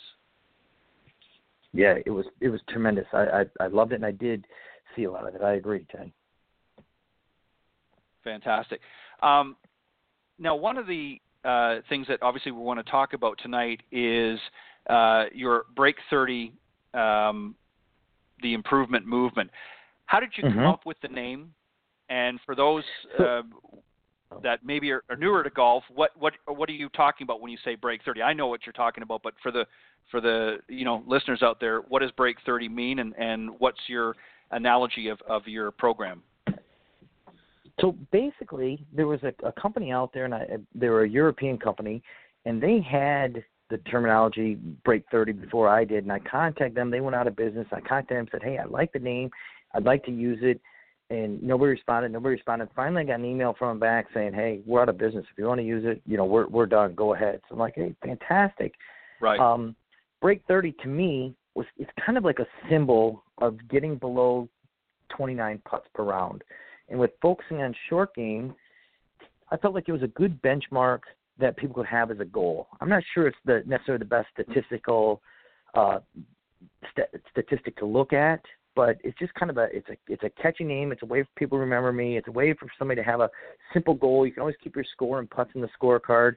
And if you're wedging it well and you're putting it well, I think even the average person uh, has the ability to get below 30 putts per round, which is what most tour players have in a good round of golf. Right, and and you know, unfortunately, a lot of of our regular golfers out there focus at the other end of the game. They're you know all about wanting to hit great drives, and certainly you know we want to keep it in the short grass. But at the same time, they spend more time on the range trying to perfect their driver, and little time on the on the uh, the putting green working on an area that is is crucial. I mean, if you look at the stats of most of the tour pl- uh, top tour players, uh, certainly they're uh, fairly accomplished drivers of the ball, um, but they're more their prowess is more at the short game and particularly on the putting surface. The guys that are they're winning in you know week in week out, uh, and obviously that's a Yeah. niche that that you really wanted wanted to create. So. Greg, let me ask you this because you know in the opening information that I read in your bio, you know you talk about how you really wanted to focus on the short game. Um, it's not Mhm. the most, um, you know, it's not always the most fun for a lot of people out there. As I said, they they want to you know stripe at 250 plus yards with their driver. What do you do to try to encourage your students to understand that it's the short game that's going to reduce their score? What do you, wh- how do you sell that to them? Well, you know, I think that what really started me is I'll start real quick and I'll tell you a short mm-hmm. story about how they sold it to me originally and really got me Okay. Pursuing what I love the most is when I worked for David Leadbetter and we had these these golf schools. I remember we'd come in, we'd get players to work on it, and we'd work on the full swing a ton, and we'd spend about an hour on the short game, and then they would go out and play on their own. The next day, they would report back to us. And the common theme was is like, oh man, I love to work on my full swing. I didn't hit it good, you know. I was shooting 90 when I got here. Last night when I played, I shot 102, but you know, I feel like if I work on I'm on the right path. But guess what? I chipped in once, Yeah. or I chipped in twice. The short game stuff was amazing. I got it right away. And I just got thinking about that, and I thought, well, who wants to get worse before they get better? And I find this a lot in golf instruction. As you start to change the full swing, as you start to do something different, it feels uncomfortable. I'm not saying it's wrong, but it feels uncomfortable, and they tend to get worse. And I didn't really want that in my short, in my my golf schools. When I decided to leave Leadbetter and do my own golf school, I didn't really really want people to get worse before they get better. And I thought in the short Right. game, no one ever got worse before they got better. They immediately started getting better right from the start. So that's kind of where it came from. At the start, is they dictated to me with saying how much better they got instantly, and then it, it, it allowed Mhm. me to to to to breach out and put a uh, you know a hundred percent money back guarantee on saying, look, I want to be the only golf school that I've ever found that gives a hundred percent money back guarantee. And matter of fact, I get a little deposit from people up front, but they don't pay for the school until the end of the school after they say after I can talk to them and say, hey, look, did we meet your expectations? Did we exceed your expectations? If we did, then we'll charge. If we didn't, where did we fail? You know, did you improve? And as long as they say Sure. yes to those answers, they feel like they have a plan, they improved, then we charge their credit card then. Yeah, and that's a great way. where- And I wanted to. Uh, I was going to ask you that anyways, but um, but that's a great point because, you know, a lot of times, it, it's also an incentive for the instructor to make sure that the information that they're giving them is also being received. I mean, it's very easy once, as you say, you swipe the credit card, you've got their money now, and a lot of times, you know, things fall by the wayside. This is a great way for you to really um, make sure you're doing the very best that you can. And obviously, there's going to be some situations where people are just not, uh, you know, learning as as much as they should, or and, and that's no reflection on you, but this is a great way to gives them an incentive to say, hey, you know what? They're actually interested in making sure that I'm successful in this process, and it's not just all about signing me up for some lessons and, huh. and so on and so forth. And that's well, a that's a great sales uh, approach as well. Go ahead, and Ted. Let me let me just kind of jump in right there because what I can do with that statement you just made right there ties right back into what I the number one thing I learned when I came home from Asia was when I was a golf instructor before I went over there at Butler National Chicago and I was amazed at how many times I gave lessons and I would talk to people and say, Hey, do you understand this or do you get it? Do you like it? You know, and I try to look feedback and they kind of have a little bit of a blank stare in their face and they'd be shaking their head, yes. And they say, yeah, I get it. I understand it. But because of me just taking them at their word and not really understanding how to read them as well, I believed them and moved on. Mm-hmm. When I went to Asia, I didn't have the ability to speak Chinese to them when I first got right. there. Well, long story short, I could tell on their face going through my translator that hey, this guy doesn't get it. He doesn't understand. He may shake his head yes. I don't care what my translator tells me. I can read and tell you he's not getting it right now. So I think that one of the strengths to my golf instruction right. is be able to read people and understand if they do get it or if they don't get it now. So that kind of ties right back into what you were saying there.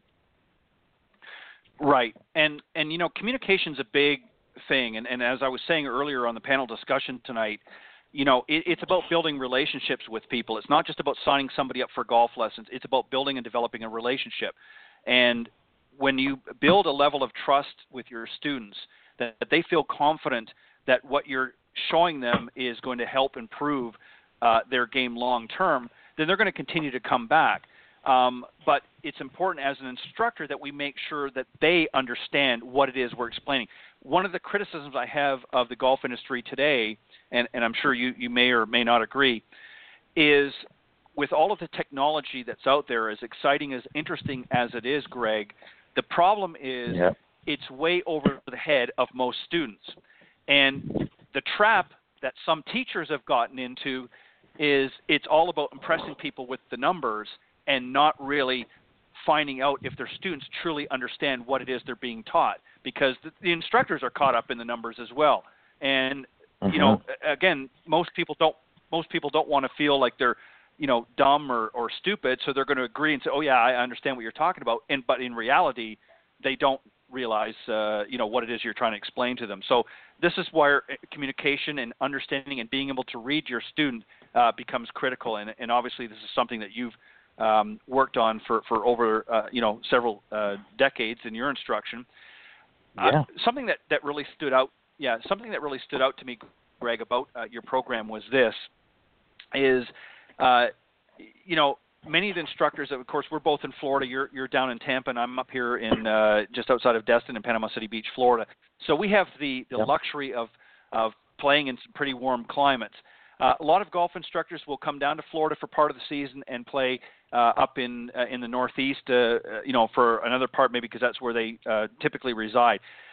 Um, but you actually visit 30 cities a year and to, to run uh, your two-day learning experiences. Tell us a little bit about that. What was the reasoning behind uh, sort of taking it on the road, if you will, and and give us an idea of where you're traveling to?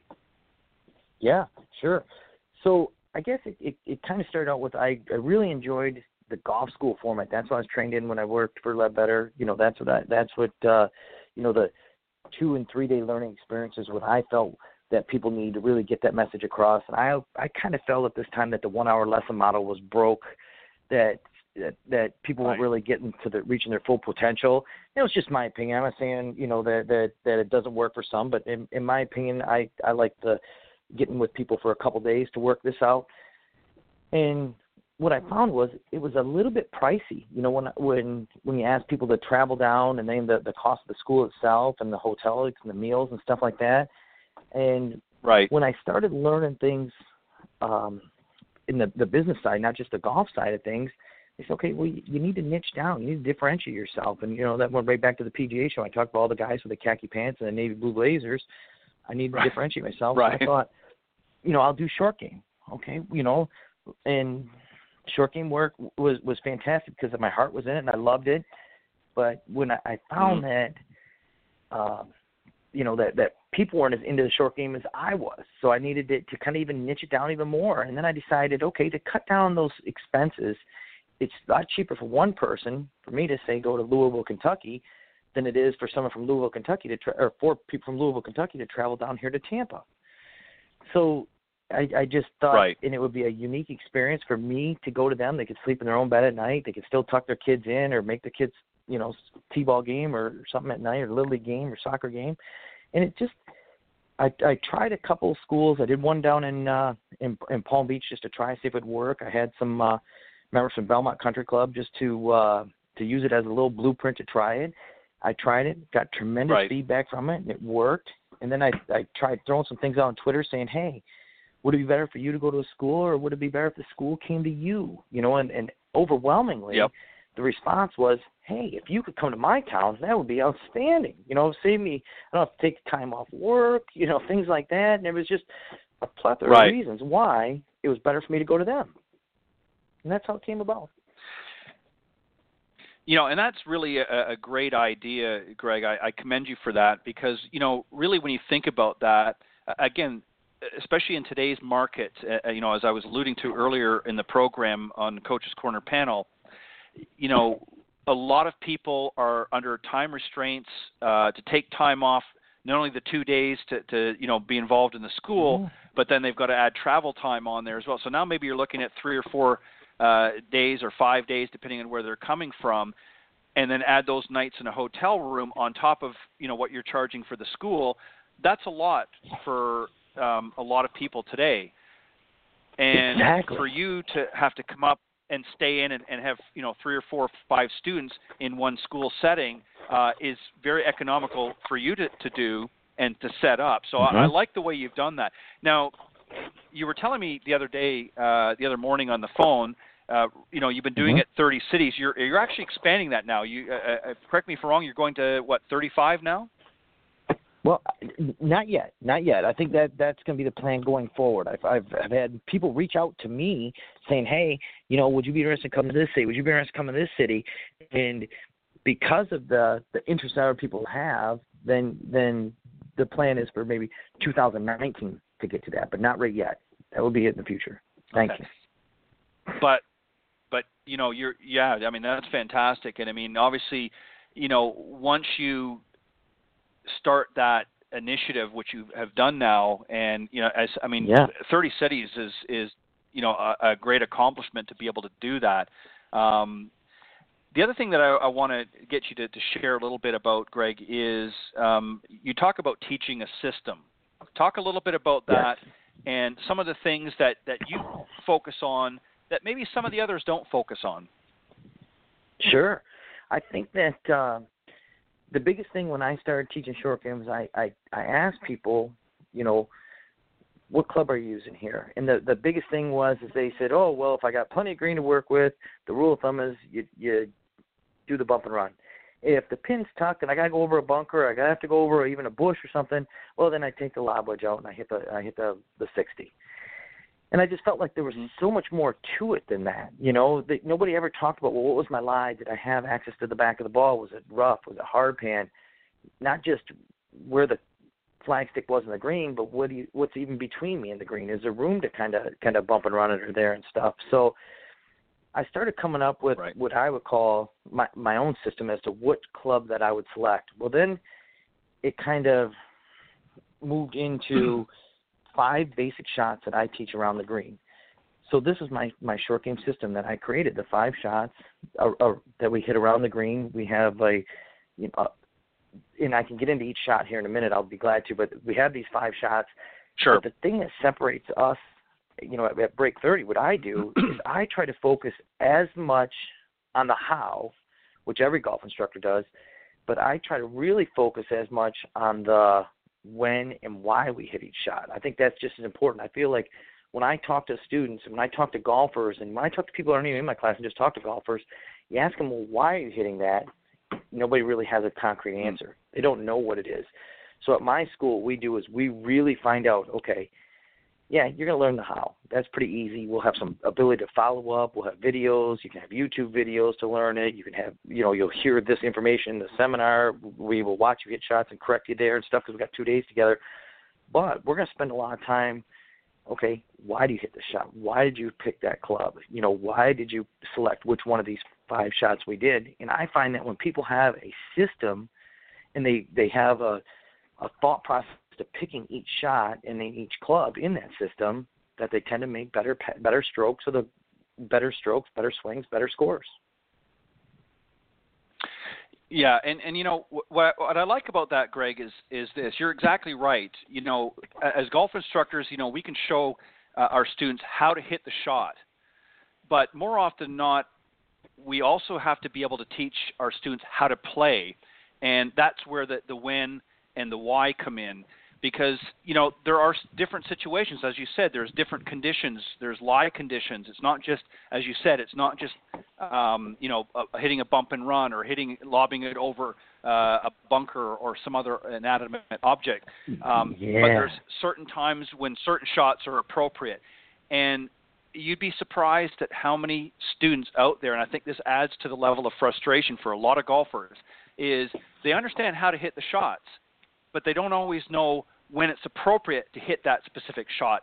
You know, you're exactly right, and, and the pros will even tell you this on tour. They said I don't know how many times they've played in in a pro am event, and they'll see everybody jumping for their lob wedge because they see the pro hitting it on TV. So they figure every time I get around the green, that's what I've got to hit.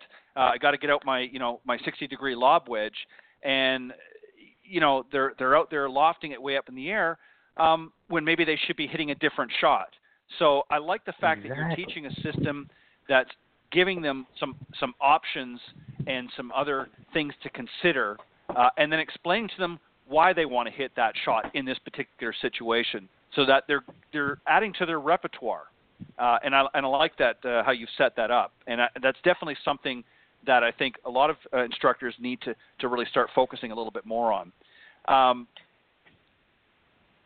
one of the other Thanks. things too that that sort of stood out to yeah sorry go ahead No, no, no. Thanks. I appreciate the the, the compliments there because it, you know, it's something that I I truly believe in. We we work hard on it, and and it's we've had you know tremendous success. Every person that I have taught the short game to, you know, they if you teach them the how, well, they get the how, but you teach them the when and why, and now not only they get it, but they get it with confidence, and they're approaching each shot with confidence, and they're approaching each shot with a plan rather than just stepping up there, work on the technical side of it. And I think that uh, that's key for us in in really feeling like we can move forward with everybody's game, not just a few people's game, but everybody's game. We can show improvement to.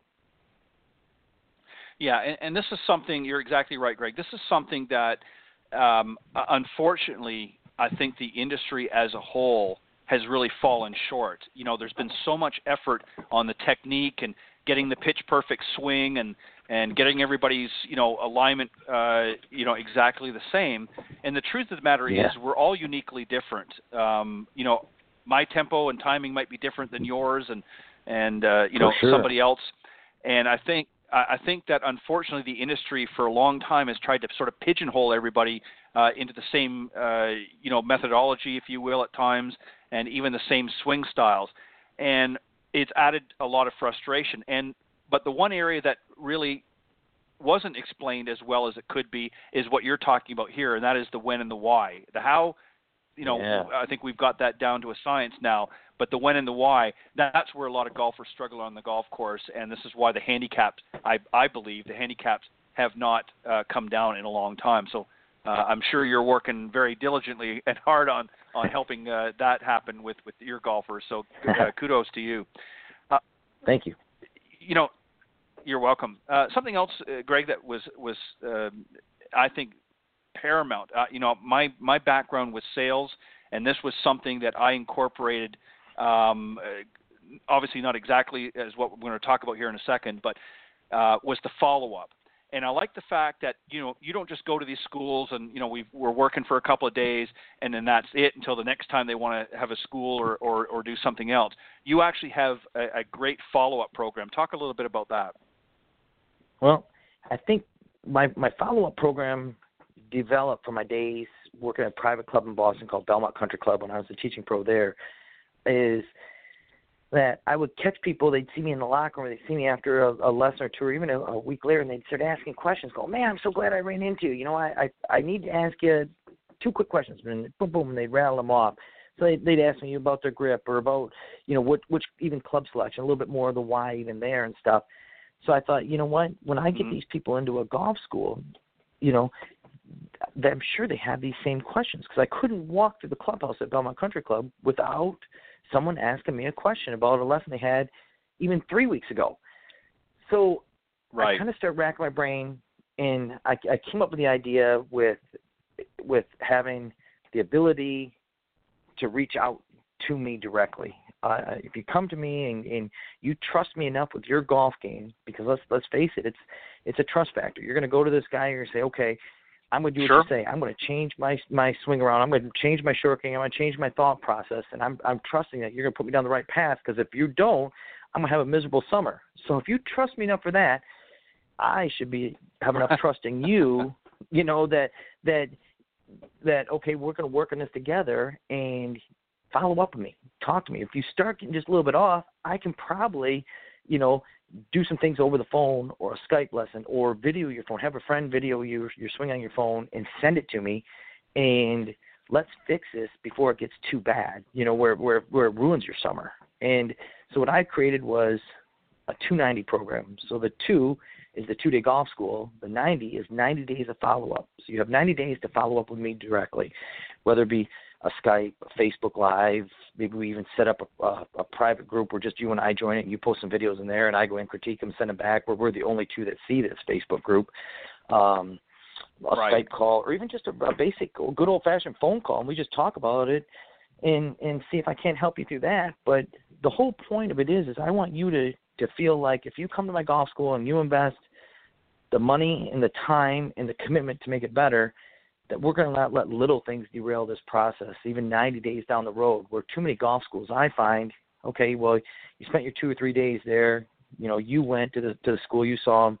Well, now you're on your own. Now what do you do? You get back home. You've got some questions. You know, if you're you're back in Knoxville, Tennessee, you know, and and uh, Greg's down in Tampa. Well, now I go to another instructor. Well, he's going to have a whole different system, you know, or, or he could possibly have a different system, you know, or what, whatever the case may be. So I want you to be able to reach back out to me. So I give them 90 days of free follow up, any way, shape, or form we can come up with. If I haven't thought of it through the ways I mentioned, and you can think of a different one, I'm in. We'll do that too. Anything I can do to help you out and play better golf. So that's my 290 program.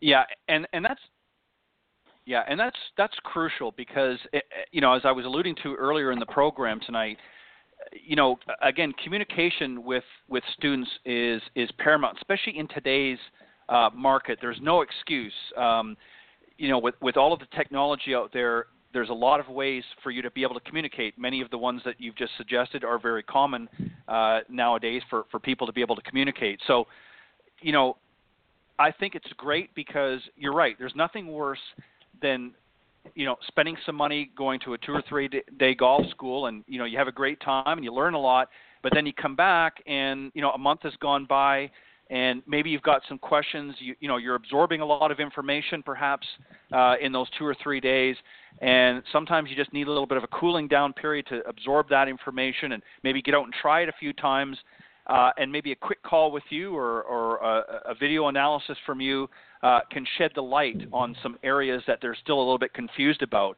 um, without having to go through the you know the two or three days school again. Um, they just want to be able to do that. So I like that outreach program that you, essentially is what you're offering uh, to those that, that are involved in the schools. I think it's fantastic. Thanks. You know, once again, it was all something to to take the average golfer to to get the fear out of trusting someone with their golf game, trusting them with their golf lessons. You know what I mean? So it's something that we say, okay, look, we're gonna do everything we can to help you play better golf, you know, to help you enjoy your game more, to help you score better. All those things that that most golfers want have the ability to do, especially in the short game. Well, we're gonna we're gonna put our 100% effort into making you a better golfer.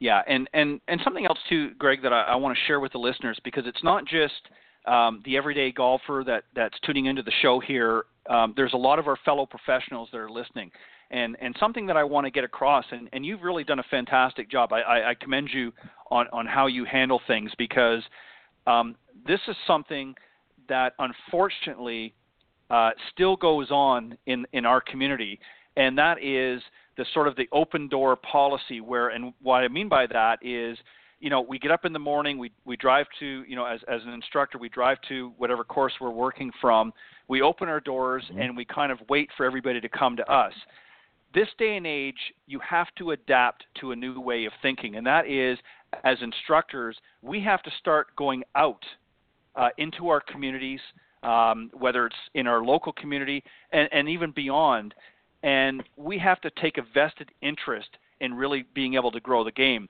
The old days of just opening up the clubhouse doors and waiting for uh, people to come and play golf and, and hopefully get some lessons worked in and, and so on and so forth uh, are really falling by the wayside.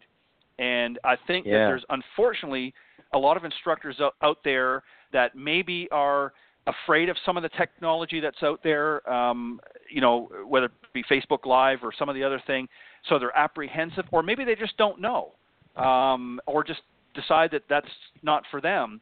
Um, so having a lot of these different options, Greg, uh, available, uh, you know, can can can be expanded. And I think one of the problems that the industry still has, and I know for for a fact in the area that I'm in, um, you know, that there are some courses that still subscribe to that old school policy where they're not doing much outreach into their community, and they're wondering why, uh, you know, their bottom line is is getting smaller.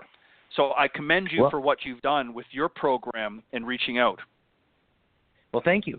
And it, it even goes so far as to, and this is maybe, maybe more directed to our, our, our fellow golf professionals here, is that normally people would think, boy, how do you find courses? Because every course has somebody who's teaching golf there. How do you find courses that let you come in and teach kind of their turf. You know, golf golf instructors were very territorial yep. by nature. So how do you oh, find oh, yeah. places? And I say, you know, I, I I go to the I, I reach out to the to the head professional, the general manager, and I explain to them what I do. That I find my own students basically via social media or you know marketing in my own way, and I, I can get into how I market and stuff if you want. But but what I do is I explain to them that I'm going to bring 16 new people into their facility. I ask them at the end of the course, hey, can you write a review on the facility? So they always give some positive reviews because they see it in such a nice light, and we, we we talk about how great the facility is and wonderful they are to host us, you know. And they're locals, so I say, hey, when you play your local golf, this is a wonderful spot to start practicing here, work on these shots here, and I explain right. how the course kind of is is conducive to their their scores. So they tend to play and practice there a lot. Um, and then the 16 people that I meet in each city, not all at once, but four each day over four over four days, but sure eight in a school. But anyways, so the 16 people that come to see me, um, any golf instructor there, if they'd like their contact information, the notes from the school, I'm happy to have them turn over so they have some follow up with the with the local golf instructor there, so they can keep on the same page. And I feel it's good for the golf instructor, but it's also good for the student that you have somebody right there local who knows what we worked on and can can work with them and when you put all that together, I've had so many general managers say to me, "Boy, nobody's doing this kind of outreach. Nobody's going out in the community and finding 16 people and bringing them here to our facility that that don't get lessons here. You know, we'd love to have 16 new people walking through that door." And one general manager even told me, um, guy in Cherokee Valley, Mississippi, he said that people who take golf instruction are tend to be their best customers. So he was excited to have 16 new people maybe walking through the door and doing that, and it it, it opened up a uh, a nice opportunity for them and me there. Well, exactly, and and this is what I'm saying, and and, and I don't want to you know uh, paint uh, with a broad brush and say that that nobody is is outreaching because that's not true. Because I've had many on on this program uh, who you know may have a different approach to things, but are doing uh, some great outreaches, whether it be, be through juniors, uh, or uh, you know women's uh, golf or what have you. But the truth of the matter Yeah. is, there are still a lot who are in this industry that are not reaching out. Um, and and and you know, and you touched on a little bit about marketing and that. You know, it's great to to promote, to to be advertising in magazines, and it's great to be, uh, you know, maybe in your local uh, media market and that uh, to let the people know. But okay, so they know that your golf course is there, and they know that you're offering lessons and that, but you know, what are you doing to engage the community? I mean, this goes back to sales 101. You have to engage the customer uh, and and get them involved. And I think what's happening is um, too many of them are working on corporate events, and which is great. But again, Yeah. they're not really coming up with a with a with a game plan. And what do you do with those, you know, 50 or 100 people that are coming to that corporate event? Not everybody's going to sign up for lessons, but what are you doing as far as a follow up? And and and again, that goes to your 290 program. Uh, you know, you've got a great follow up program. So, you know, you've put together. And, and I think, let me just say this, and then, I- then I'm going to get you to respond. Yeah. I think one of the things that impressed me the most about reading through this, Greg, um, tonight is the fact that on several points you said, you know what, I really thought about how this would work and how I could improve upon it. And that shows right there that you're interested in not just, you know, it's not just about helping them play better golf, but you're interested in making it a better overall experience and you're allowing yourself to be accessible uh, to the people that you're working with, uh, which is something that, that is a lost art, to be quite honest. And, and you, you should take a lot of uh, uh, a lot of pride in, in what you've put together here. Well, thanks. You know, I mean, it, it was a lot of blood, sweat, and tears. You know, I, I I owe a lot of thanks to my wife. She's been great through the through the whole thing, and she I bounce a lot of ideas off her because she's not a golfer, so she kind of looks at it a little bit more from a consumer standpoint, and really grounds me Right. and say, okay, don't do what's best for you. Do what's best for me, being her the golfer. You know, and things like that. And you know, so there's been a lot of benefits of being married to someone who's not a golfer and who is, you know, a a, Yeah. a caring, compassionate person who understands what people want out there. You know, so so what she's done is she said, okay, if I spend this money, you know, on on coming to the golf school, well, what happens after? You know, and and she was the one who kind of brought stuff like that to the forefront for me and stuff like that. So. You know, it wasn't just me. You know, I have some mentors. You know, whether they're business mentors, whether they're golf instructor mentors, friends. You know, things like that that I that I tend to lean on. Obviously, her the most, but uh, you know, the, through the whole process, I can honestly say I've tried to think, okay, what's best for the golfer? You know, where where's his pain point? He wants to improve. You know, he's frustrated. He's not shooting lower scores. You know, he's what can I do to help him? You know, and and and that's really kind of what led me through every step of the way. Yeah, and and it, and it reaches to another point too, Greg, and, and that is I think that, and this is not just limited to the golf industry; it's really to any business. I think the biggest mistake a lot of people make uh, when they get into business is they chase the money. They're looking for, they're focusing on the dollars, they're focusing on the revenue, and not always putting out the best product or service. And I think as a golf professional, I think if you take the time to create, um, and it's not just a lesson plan, but to create an experience that is going to be memorable. And I like the fact that you reached outside of the golf community, uh, you know, vis-a-vis your your wife and and others, Yeah. um, and and got their perspective as a consumer because that is critical.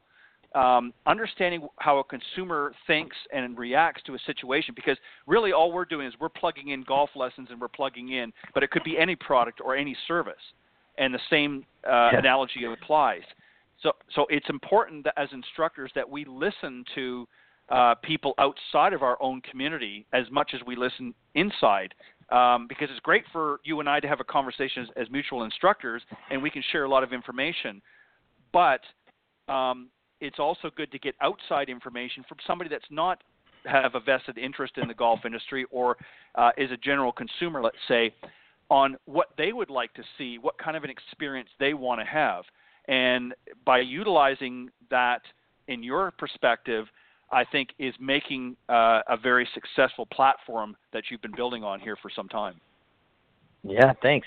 You know, I think that what I've done by by creating this is I let my heart kind of get guide me this way because I love being around golf. I love teaching golf, you know, and kind of fell into it a little bit, and that was the only thing I really knew how to do. So I, you know, but and but then what I did from there, once I got into it, I tried to put the the customer first. Okay, what are their pain points? What can we solve? Once we do solve these, what happens when they reoccur? what can we do to make it less expensive for them? What can we do that make it easier for them? What can we do to make them help them play more golf, have more enjoyment? You know, even our excuse me, our drills and our games, everything about it that we do, excuse me, is all about how do we put more fun in the game? How do we put more enjoyment in the game? And I think when you build a program like that, the success follows. You know, and and even so much, you know, trying to take the fear out of it and stuff like that. You know, and and we've done we've done pretty well with it. You know, I'm pretty happy. Yeah, and, and that's exactly my point about not chasing the money. Is you want to you want to build a platform um, and provide a service and and or products that the consumers not only want um, but are going to see a benefit from. Um, you know, obviously, again, improving their golf game. And when you do that and, and provide a, a top-notch level of service, the money will take care of itself. And you know, so for for you instructors that are listening to the program, uh, I hope you're taking some notes, and if not, then uh, go back and listen to this broadcast uh, a little bit later uh, when it's convenient, and listen to this segment because really what Greg is doing. Um, and again, you don't. I'm not saying you have to copy, you know, verbatim what he's doing as far as uh, offering, uh, you know, golf schools and things like that. But a lot of the initiatives that he's taken um, might very well benefit, um, your career as well. So, um, some great tips and, and, some great thoughts. So, so Greg, obviously the, the most important thing uh, that we want to get out there tonight is uh, for those that may be listening that are interested in maybe getting involved in one of your schools, uh, how do they go about reaching out to you? I think the easiest way, first and foremost, is my phone. If I don't answer it, it's only because I'm I'm, with someone at that time. But as soon as the school's over, I get right back to it. Um, but my telephone number is eight one three five eight zero six two eight two. Um, you know that that's probably the easiest way for for somebody to get hold of me. If they want to find me on social media, they want to look into my programs or thing like that.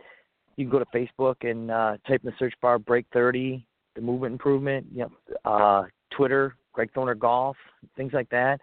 Uh, send me a message. You know, send me a text. Send me a send me an email. Uh, you, you know, uh, Get Golf Schools, G-E-T, Get Golf Schools at gmail.com. Uh, any of those will work for me. Um, and then, uh, in the, on the my Facebook page on my pin post, you'll find the list of cities that I, I go to. I mainly stay uh, east of the Mississippi. Um, I, I like I said, I visit 30 cities. They're all, you know, I would say kind of mid-sized cities. I do a lot of things like uh, Charleston, South Carolina, Greenville, South Carolina, Raleigh, North Carolina, but then we do Charlottesville, Virginia, Pittsburgh, Cincinnati, Knoxville, Memphis, Nashville.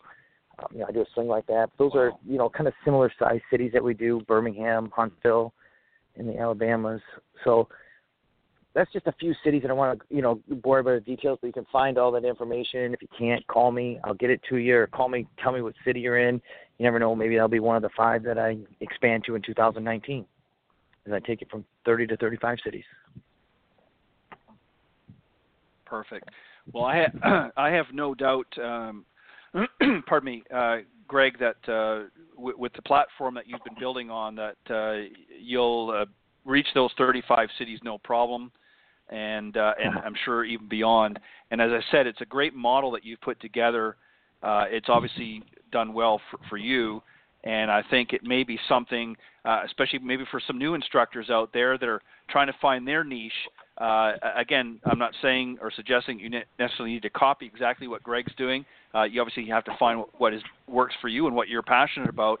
Um, but there's some great tips and some little nuggets in there that, that might help you develop a, a good program that you can offer your students. And, and um, but the most important thing is uh, you know reaching out to the communities. If we truly want to grow this game, uh, you know the the game is not being grown at the tour level. Uh, it's great to watch these uh, you know you know these men and women play uh, week in week out, battling it on on the on the big screen. Uh, and, and out on the golf courses like we did this past weekend at the Masters. Uh, but the truth of the matter is, it's really at a grassroots level that we're going to grow this game and sustain this game.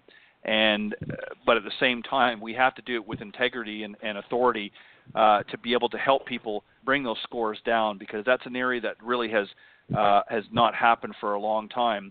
And we not only want to get people coming to the game, but we need to to offer great products and services to be able to keep people in the game. It's one thing to get them, you know, in through the door, uh, but it's another thing to keep them there. And that's uh, again having a great follow-up program, Greg, as as you've offered here, is a great way to accomplish that. So. Um, well, well, Greg, I hate to say this, but uh, our, that was the fastest uh, hour uh, I think that I've done in a long time. So um, I, we've got a few minutes left here, but uh, I've got to uh, close out the program, obviously. But but I want to thank you, Greg, for coming on, and and uh, it was uh, well worth the wait. I enjoyed it. Thank you. No, thank you. Thanks. I really appreciate it. I get love the chance of getting on and uh, chance to share my story and and who I am, and what I'm all about, and uh, you know, like I said, I, if any I hope I added some some value to your show. I appreciate the opportunity to, to do this. So.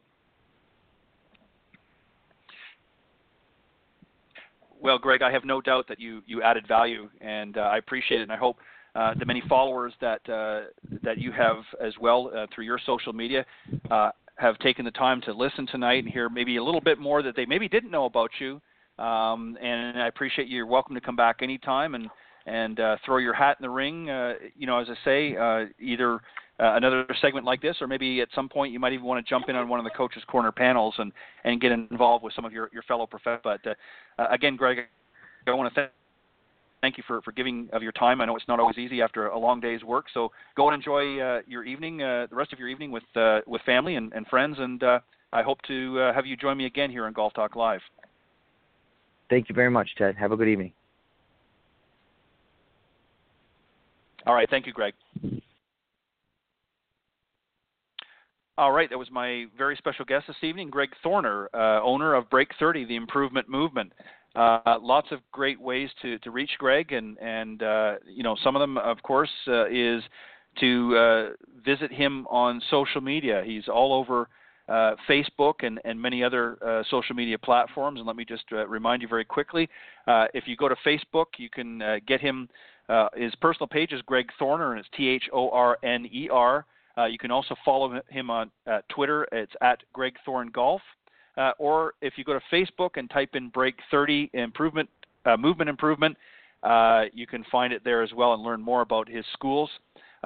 great fellow professional, and it's got a great business platform and model that's obviously uh, a very successful one, and and something, as I said, uh, you know, throughout uh, the show, something that you want to uh, take special note of. I think he's got some great ideas here, and and obviously it, it's uh, it's serving him well. I want to take a another opportunity to thank uh, a couple of the guys earlier, um, uh, Peter Egazarian and Paul Kaster for uh, joining me on Coach's Corner, and John Hughes, of course. Uh, John, I hate that you weren't able to hang in with us, and unfortunately, these things happen sometimes with technical issues. But always enjoy your thoughts and inputs into the program, and uh, wish you were able to uh, to stay connected with us. But uh, we'll get you next time. But uh, thanks, guys, for doing a great job on the Coaches Corner panel. And once again, a special thank you to my uh, evening guest uh, on the second half of the show, Greg Thorner, owner of Break 30, the Improvement Movement. Great guest and enjoyed having him share his thoughts and ideas with the show as well. Um, I will be back, of course, next week with another show here, uh, another great panel on the Coach's Corner segment, uh, and another uh, interesting guest uh, next Thursday evening from 6 to 8 here on blogtalkradio.com forward slash golf talk live. So make sure you tune in.